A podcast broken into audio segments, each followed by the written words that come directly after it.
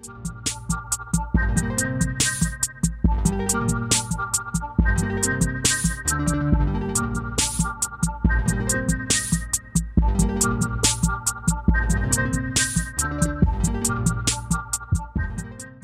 right, hello everyone. This is Scott McNamara with What's New in Adaptive Physical Education. And uh, we have the second episode of a two part series where we're talking about service learning uh, and adaptive physical education. And we also talk about uh, practicum experiences throughout the states in APE, as well as our discussion will actually start talking a little bit about the idea versus about inclusion versus segregated experiences for students with disabilities. Uh, interestingly enough, well, so you know, to reintroduce this topic, we talked with Dr. Monica Lepore, who's a professor at West Chester University in Pennsylvania in APE and in disability studies. And she went across the nation and she traveled to eight different practicums in college settings, which are where we have kids with disabilities come into the colleges and have undergraduates work with them. And she looked at them and saw the different experiences. And she's going to talk a little bit more about some of those experiences throughout our podcast, as well as, you know, some of the, the positives that she saw and maybe some areas of improvement. And also, like I said, I think we have a really interesting piece at the end of our discussion about the idea that these programs are segregated in nature. And you know is that a positive negative or why? And is that you know what we want to see in the future? So one other thing i was going to actually kind of tie into this introduction is right now i'm uh, finishing my dissertation woo and uh, we'll be done probably the next month or so month and a half and um, I'm transitioning to be an assistant professor next year at the University of Northern Iowa. Woo! Let me give a second woo to that. but um, I'm excited, and uh, you know, last weekend um, I sat down with my wife as well as one of my new colleagues that will be at the university who's in charge of the service learning program at uh, the University of Northern Iowa. And my wife actually has uh, prior experience in service learning and uh, in the nonprofit se- sector and helping uh, facilitate high school students with different you know programs and such in, in their communities to be active learners in their communities and I got to sit, sit down for about two hours with the service learning director, and I really just learned of the opportunity that's out there that I really didn't know existed, uh, which Monica talks about throughout this these two episodes. Um, and I think they're they're available to more than just at the university level. Um, I learned that at the uh, public school systems uh, that I'm going to, they have service learning liaisons that work with the community and such to make sure that there's service learning uh, occurring. And, and, it happens at every single grade level too. But what that means for them is like that they're you know actively going out into the YMCA systems and learning how to use the equipment, uh, learning some of the different programs and utilizing some of the different programs and or helping to facilitate some of those programs in their own settings. So, and the service learning people end up helping to coordinate that, how to best utilize those systems, and also kind of, you know, can provide funding. Uh, so it just, and a lot of like additional resources. So I just had that conversation while I was editing this last episode, so I thought I'd share that because I thought it had some interest and bearing to what we're talking about. So, with that, we're going to get started with the conversation with Dr. Lepore and I. All right. So, you get your former students to come back in, and, and how do you feel like are you is it a motivation thing like do you how do you feel like you're reaching out to them that they would come back and give you that, that time to you that's a really great question. So I want you to think about all volunteerism. Okay. What makes volunteers come back? And that is an exciting piece of this service learning thing is to yeah. continue to look at so what makes college age students come back thing that is motivational for them is for me to remind them that I can't write them a letter of recommendation unless I know them very well That's a little motivational. Three, the whole idea that I'm going to give you something for your portfolio, either a letter or a certificate, and it's going to prove that you have all of these hours. Another thing that, that is almost more important than all of those, no, it is more important, not almost more important, is the fact that you treat people with respect and kindness that you say that I can't do this without you. Without you, I can't run these programs. Um, not suggesting at all that I coddle my undergraduates who come back.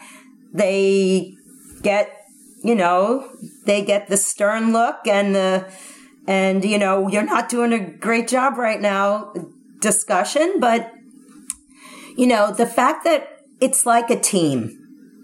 You don't just join a team to win a prize. You join a team because it's a group of like-minded people who want to change the world with you. And that's what gets these volunteers to come back. Um, they know that we are changing the world one child, one young adult at a time, and they are thrilled to be part of it. Yeah, I, I feel I feel that we really have uh, a really good crew, and I could see that in other places also. I, I definitely see that in other in the places where I went. This group, this cadre of undergrads and or grads who are thrilled to get together and provide this service because this is what they want to do with the rest of their life. They found out about it. They're excited.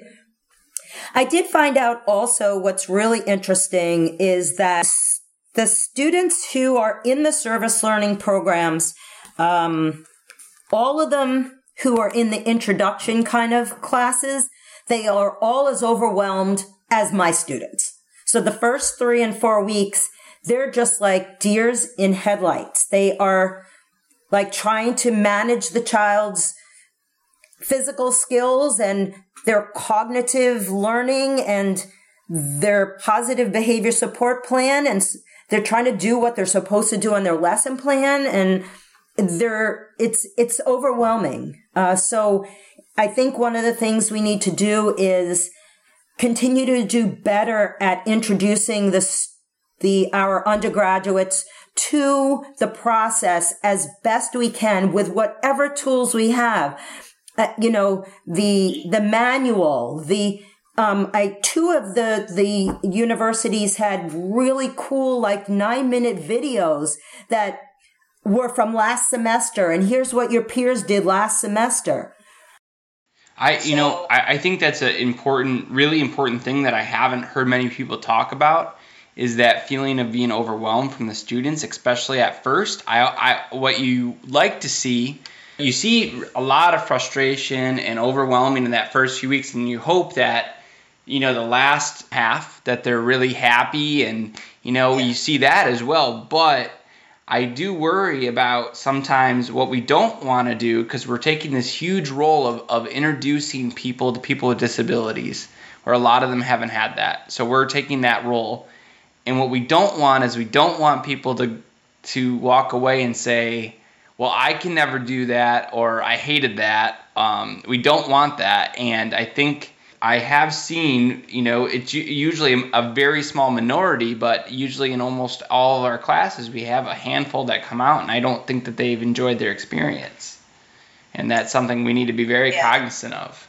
So I'm going to tell you about this project that is a little bit off topic, but yeah. it's a project I did about three or four years ago we kept hearing from the parents. See, because our, oh, that was another thing, Scott, that was a little different about the programs. Some come during the day with their teachers and some of them are at night. So our programs are all revolved around that my students get face to face with parents because that's part of kind of like our learning. That's part of the learning experience. And it's even part of like, the, you know, putting that into our whole teacher ed program. You don't get a chance to talk to parents about anything during a teacher ed program except in our adaptive PE. So anyway, the parents keep saying, where do you find these, young people, they're so caring, they're so loving. And I'm like, I wonder if they come to us as caring and loving, compassionate people, or did we turn them into that? So we did this kind of, you know, data collection and we asked one question a week for 10 weeks.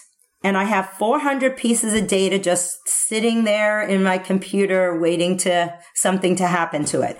But we asked questions like this. Tonight, during your experience with your child or young adult, when did you have to be compassionate? How did you become a compassionate? And what do you think you could do better to be compassionate? Mm-hmm. Another question was, how, well, not how, did you have to be forgiving tonight? Did you have to forgive your participant for doing something that may have not been very nice? They spit at you. They threw something at you. They ran away. They said no. Whatever it was. Did they do something that you had to forgive them? Let it go. And next week, make believe that you didn't have that experience in your heart don't make believe it didn't happen, but how do you get past forgiving and then keep going? So we had one question like that about love, forgiveness, compassion. Um, and it was a real eye opener for my students to reflect on those things. Uh, we had a, a really nice grant that we were able to be able to um, make a manual and stuff like that on uh, it's called love and forgiveness in adapted physical education it was really interesting because our students that semester felt a whole lot more connected to their participants than just asking them what did you do tonight to be a better teacher really interesting and i guess i would call that values based education um, I think that will continue to be something that we should reflect on that we're really not because every university, when I ask them questions like, what are the goals that you would like to accomplish? Every single one of them said they want their students to be able to accept people with disabilities and be able to feel good about when they walked, rolled, or crutched into class that they would be able to be accepting and matter of fact. And we're not measuring that. No, I, I, I doubt we are. That's a really nice uh, point. I like that whole values based education. I, I, I could continue going off topic on that and uh, might not make the podcast, but just uh, I think that's a, such an important uh, piece and I I had a conversation with a guy about six months ago. I I, I seem to have these like one like I, I have like a half hour conversation with people sometimes, and I don't ever see them again or something like that, and it changes everything for me. But he um, his whole research base is on um, changing uh, education, our, our view of education from being um, the last 20 years just being straight on I want a job and I want the tools to make me a good professional, right? Mm-hmm. Versus before that, we saw education a lot more as it helps me grow as a person. And this is something that makes me a better person. And sure. I think I even, we, uh, this is a nice talk for me to reflect on because uh, Friday was my last day at the practicum at TW oh, because I'm yeah. I'm leaving after this as well. So, um, like I, you know, I was really emotional as well as I talked to the students and I said, you know, my last thing to take away is I said, you know, more than just I hope that you all learned how to work with people with disabilities, but I also hope that you recognize that you worked with a person and each one of those people had a unique personality and experience and you look like you built a relationship with a person. And just right. i want you to reflect just on that. Um, just for for the end point of that even though we of course didn't have the answer to the question of do students undergrads come to me with the ability to have that in their heart already? Or how is it developed um, the the bottom line is that it's the the connection with a person with a disability in a supportive environment, in an emotionally safe environment, and the connection with the family. That those are the three top things that really came out. That it was the the experience working in a longer term, not a one shot deal, a long term experience with a person with a disability, having an emotionally safe environment for that to occur and the meeting their families and to feel part of that family's success.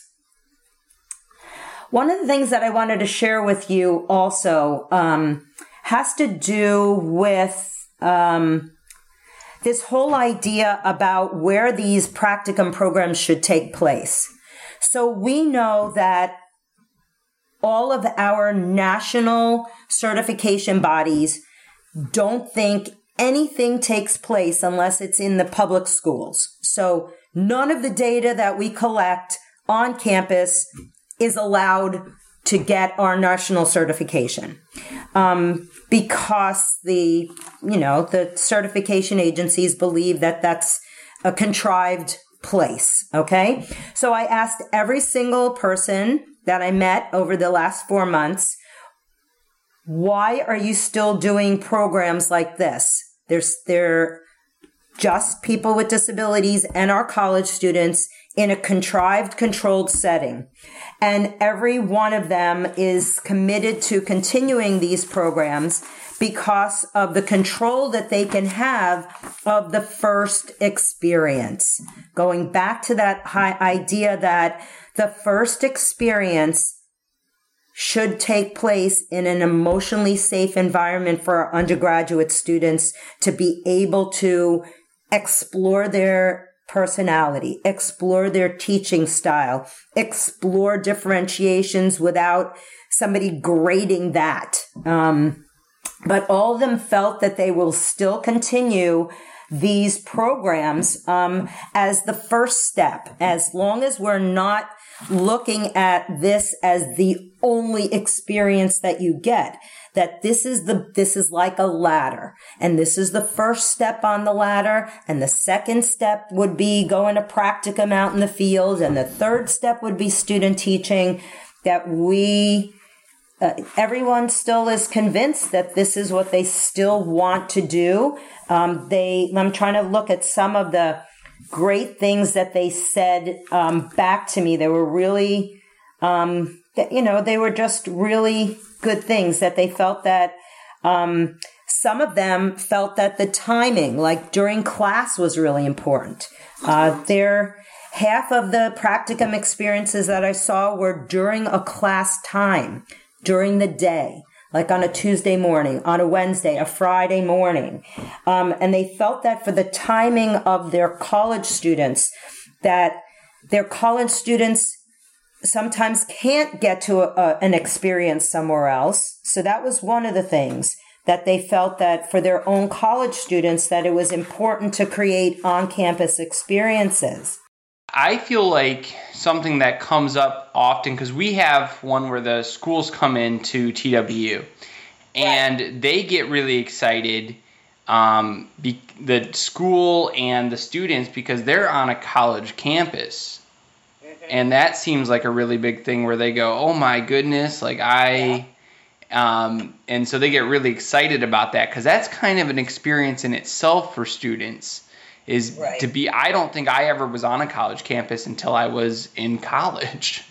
Yeah. You know, so. Yeah.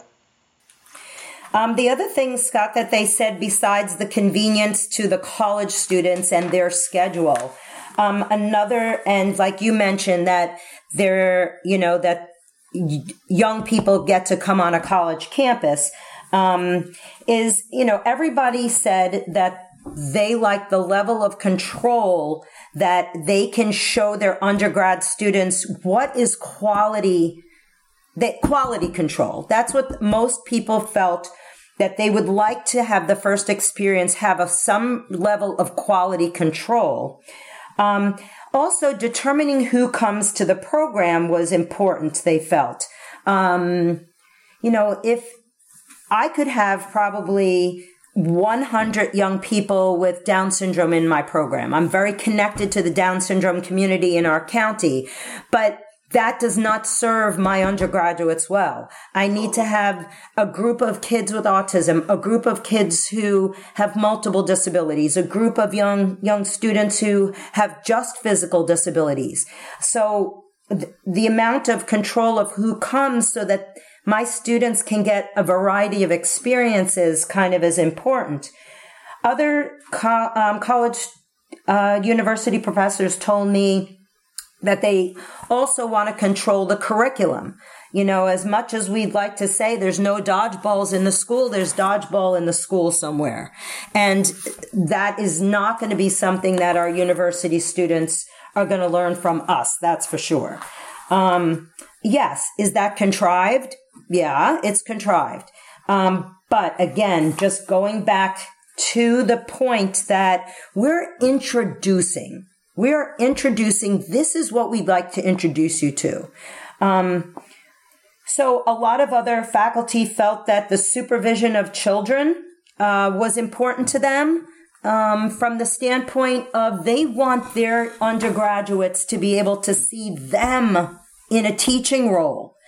You know, I can talk all I want in the classroom, but I don't have any street creds unless my students see me handle a meltdown, handle a seizure, get a child into the pool who is refusing to go in the pool. Um, their braces fall off. Their hearing aid goes to the bottom of the pool. How do I react to all of these experiences? Is really, really important, not only for the role modeling, but for the fact that my students believe me when I tell them stuff now. They believe me when I say, you got to do this assignment because it's to be like the, the, the, the, the thin line between whether you're to be successful or not. Um, and also another, I'm looking at my notes here, um, that one of the, no, a few of the university people felt there's not enough sites to have all their university students go to where they would be able to have the same experiences that they get. So that was kind of interesting because I was a little bit worried. I, you know, I have a lot of colleagues who are still kind of chip it, chipping at me saying stuff like, why are you holding segregated programs? Like, that's not real. That's not realistic. And my my comeback to that is I offer an option. My option is available to people who feel like they want to have this option. And the option is so that I can teach skills in maybe a more controlled environment and then gradually add the other environments to it. So a success. Let's talk about a success recently. So I have been a Special Olympics coach and I train my students to be Special Olympics swim coaches. And we have a really great swim team. And recently I spoke to those young kids who are, you know, going into the high school. And I told them that I'd like to see them try out for their high school swim team. Did a little background stuff where like I contacted the athletic director, letting them know this is coming and I really wanted them to be supportive, but I was here for them. And last year I had, you know, three Special Olympians from my swim team swim in their high school swim, swim teams. Now, I'm not sure they would have gone from zero to high school swim team without the one on one attention they got in the more controlled environment. Mm-hmm. I want them to be included. That is social justice. That's my goal. I'd like to be put out of business. But the fact of the matter is, we have these programs that are options for families in the community that would like to have their children here. And the goal is to get them out into the communities with skills that we teach them. And our university students need to know that this is one piece of their life. This should sure. not be their life just being in the gym with me and other kids like them. They need to go be with the whole world. But Absolutely. I also have an option for myself. I am a recreational triathlete. I choose to be on a women's triathlon team. You know, that's, that's my choice. It's not, this is what you have to do. So I think people are still, you know, doing these kinds of service learning programs. Um, they talked a little bit about what are some things they'd like to have. Um, a lot of the things they'd like to have involves sharing gym and pool and field time with others. You know, they'd like to be able to have some more control over when they can have programs. You know, they want the water warmer in the pool or they want, you know, some kinds of equipment that might be better. Um, but in general, everyone is just works on what they have. I want to go back to that inclusion versus segregated thing, just because it's not what we're talking about right now. But I try not to shy away from these difficult conversations at, on this podcast, and um, just to me, I think you bring up something that I've been surprised it hasn't come up much at my tenure at TWU. We haven't talked about it with the students. We talk about inclusion, we talk about segregation. We don't talk about it in relation to our practicum experience. Um, and actually, when I was at Wayne State, we had a, a night program where parents came in and brought their kids, and we actually did multiple days where they brought in siblings or we brought in typically developing peers. So we did days where there were inclusion or there's peer modeling, really. Um, Right. So, you know, and I think, and you talked about quality control versus authenticity. Um, and I think that's a really unique thing. You also talked about choice because is it really a, uh, is it really a bad thing or is there something pr- a problem with it if there's a choice in the matter if you say I want to be in a segregated setting even though you probably wouldn't use those terms um, Right. yeah like that that's a choice and that we want still those choices to be available and I just a more res- a more restrictive environment, right? Yes, and I think that's a, uh, I think it's a really interesting question, and I think it's something to even just ask our undergrads about in a class like what we're talking about. What did do you think that was good? What do you think about that? Because I think that question of inclusion and segregation, even in the school districts, I think is still a very um, I think every school district definitely functions differently on that. And at TWU, Yes. we we get our classes from segregated classes at from the school district. So they're coming in just as they normally they're they're going to go to their PE classes in a segregated Right. form most of them. Um, so but I think it's a that's a, a very interesting question to, to pose to kind of everybody. And then what you also sta- stated, just kind of trying to restate some of these things, is that you also stated that, and I think that's an, also really interesting, is that, and I, I think this is the whole question of inclusion versus more one on one, is skill.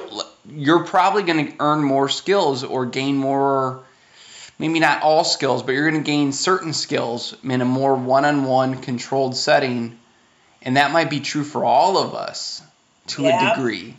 And when I ask when I ask parents about it, because you know I ask them too. So why do I do what I do? Is because families ask me to do it. And that's a really important thing because I am also a disability studies professor. Disability studies and a separate, more restrictive environment clash, big time clash. So I was at a conference last week and that came up. And somebody asked me point blank, I don't understand how you're doing Special Olympics. Doesn't that clash with your disability studies philosophy? I said, Yup. And they said, Why do you do it? I said, Because the families asked me to do it. And they said, That's the best answer you could have probably given me. Um, because they were ready for a good fight. And I was ready for it too. I'm not ready for a fight. I was definitely ready for a good discussion because every day I have to think about that. I am an adapted physical education professional as I am that professional, every day I have to wake up and I have to live with, with the philosophy that I have in my heart. What is best for every single different student that I come up with. And if a parent says to me, my child has failed at general swim lessons, they will not do what I, we're asking them to do. They have too many kids and my kid is holding their ears, rocking and crying on the bleachers. There's no other opportunities for this kid. Would you please start a Special Olympics program? I have to admit, I'm not going to say, sorry, it's not part of my philosophy because my philosophy is each person is unique. What does that person need today? They might not need it tomorrow, but what do you need today? And that is what I am supposed to give you within the realm of safety, best practice, things like that. So that's my philosophy. And, and sure, do I want to never have a separate, more restrictive program? Of course I don't. I want to have everybody in the natural proportions in the world. But in reality, the families are begging for stuff for their kids that don't exist. And I feel that as a professional, I am responding to their need. Definitely, definitely, and and I I do think that you had something with the idea that of choice of just choice because there is something to be said about being around people that have gone through similar struggles as you or um, I you know I know that I used to work with a lot of kids with muscular dystrophy. They went to a muscular dystrophy camp because uh-huh. nobody could relate to them except for at this camp. Um, so I think that there is a you know there there's I think that's a I think it's an interesting thing to really um, talk about and to really think about when you're when we're planning these programs as well. Is and I don't personally, and I we haven't really had the conversation. Uh, with our undergrads about you know is this an inclusive program and what are the benefits and what are the negatives and what would you like to see in one of our pro well in in three of the four practicums we have some inclusion, I guess you would call it. Okay, it depend. It's it's not true because it's not natural proportions. But so, for example, we invite the brothers and sisters of the youngest kids to participate in our intro to adapted PE. So, in our youngest kid gym, which is like six to eleven year olds, we have the same number of brothers and sisters as we do of kids with disabilities. Okay. But that's only in that gym because in the other gyms, you know, when we have a 14 and a 15 year old, their skills are so different that the that it's really hard for my undergraduates to differentiate up. They're okay with the modifications, but they're having trouble with a higher level um, highly skilled person in the space that we have. That's it, that's the issue. Um, two of our three Special Olympics teams are unified. So we have people without disabilities playing on the same thing, especially our little kids. We have 11 young people who play Special Olympic soccer, and um, seven of them have disabilities and the rest don't. So we do have a very inclusive experience there. Um, but you're right. It, we really still have to keep this on our agenda to discuss about, you know, are we still continuing to meet the needs? Not only, you know, when we look at service learning, we have to look at the serving the people out in the community. And are we still meeting the needs of people who are undergrad students? Because we can have this discussion and have five people on this conference discussion yeah. and half of them or more than half will say that that's not it's not inclusive therefore it's not appropriate and therefore they need to be out in the public schools all the time. So you know we could have that discussion and we would have to probably agree to disagree. Yeah no and i i mean i'm i'm all about doing it at a, a college setting. I really i don't have a issue with that, especially when, I mean, for us, like I said, we're getting kids that are in segregated classes coming to us. So if we went into the public school system, it wouldn't be vastly different. Um, but my I have I'm going to ask you two more questions and then I won't take any more of your time. But I want to know like if there was any themes that you saw that made one program or a few programs maybe more successful in your eyes than others. And you don't have to name names obviously, but like was there anything that you saw that made a program stand out? Well, I might have more than one quest, one answer to that. So I'm thinking about when I went to visit a program, what are some of the things that popped it out at me that me, I said, I think this is a successful program. One of the things was when the college professors explained the why to things, like why we have to write things down. Why do we have to put stuff over there? Why do we have to tell the parent that we're going to do that? Why do we have to wear a uniform? I felt like when a, when I heard a professor talking about the why of what they were doing, I felt like, oh, that's the good, that's what we need. That's what the service learning piece is about, the why and the how, the how, the how also. Um, I also felt that a program was successful when students came up to the professor a lot. That meant that the professor made it clear that they are the resource, that that is the right thing to do.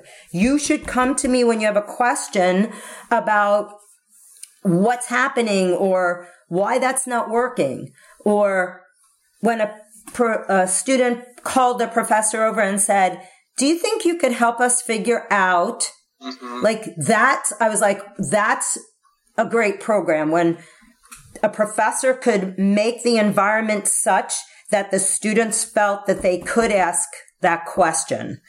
Um, I also felt that a program like stood out in my mind when they did some really great debriefing. So I think that I need to do the debriefing better because I have 50 students who are finished their hour and a half. And how do I debrief 50 students? You know, I, I, I put them in small groups and my more established undergraduates help me do the debriefing, but I don't feel like I think everybody's ready to go at that point.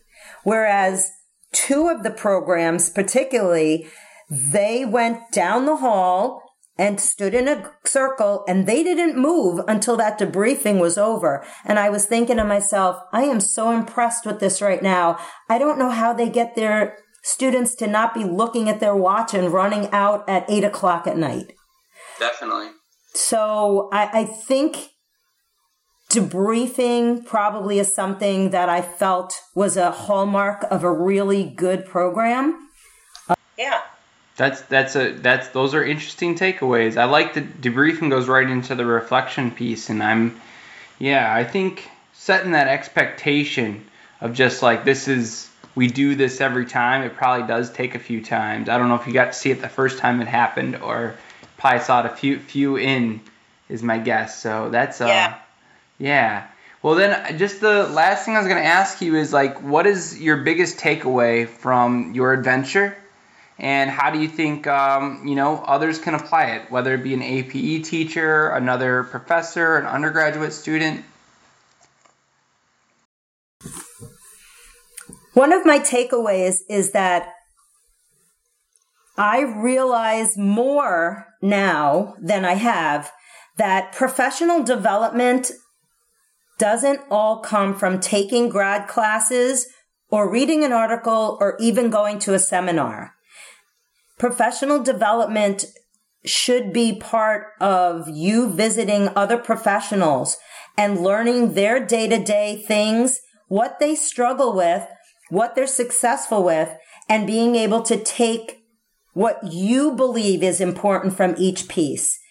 So I think the takeaway, Scott, is professional development by visiting other professionals should not be misconstrued as just a little observation somewhere. It really has really enriched my thought process for continuing to um, educate the future teachers in health and physical education to be able to serve our kids with physical, cognitive, behavioral disabilities. I, I love that. I love that ending. That's a that's a beautiful one, and I feel a kindred spirit on that one. Um, that that sometimes the best things we can do is just have a conversation and get to know other people that are in the same boat or similar boats as us. Yeah. Well, thank you, Monica, so much Thank for you. coming on the show and uh, sharing your experiences today. Um, I hope that our listeners, you know, they listen, they can reflect on this, and you know, either maybe some of them are going to reflect and think about their own past experiences in different programs when they're in school, or you know, think about even reaching out to colleges and getting their students involved and or you know thinking about how they can improve their programs if they're in higher ed so thank you once again You're welcome, and All right. I will. Um, Thank you so much for listening to that great conversation with Dr. Lepore and I on service learning and APE and practicums. I think there's a ton in there, and her experience was so unique. Uh, I just recorded a podcast two days ago with the National Center on Health, Physical Activity, and Disability uh, as well, and they're funded through the CDC, and they talked about all the different resources they have, how they're trying to grow, the research they're doing. So I really hope that's a great episode um, that will be coming out very shortly. So with that, uh, stay tuned. I hope you all are getting ready for your summer breaks, and have a great day.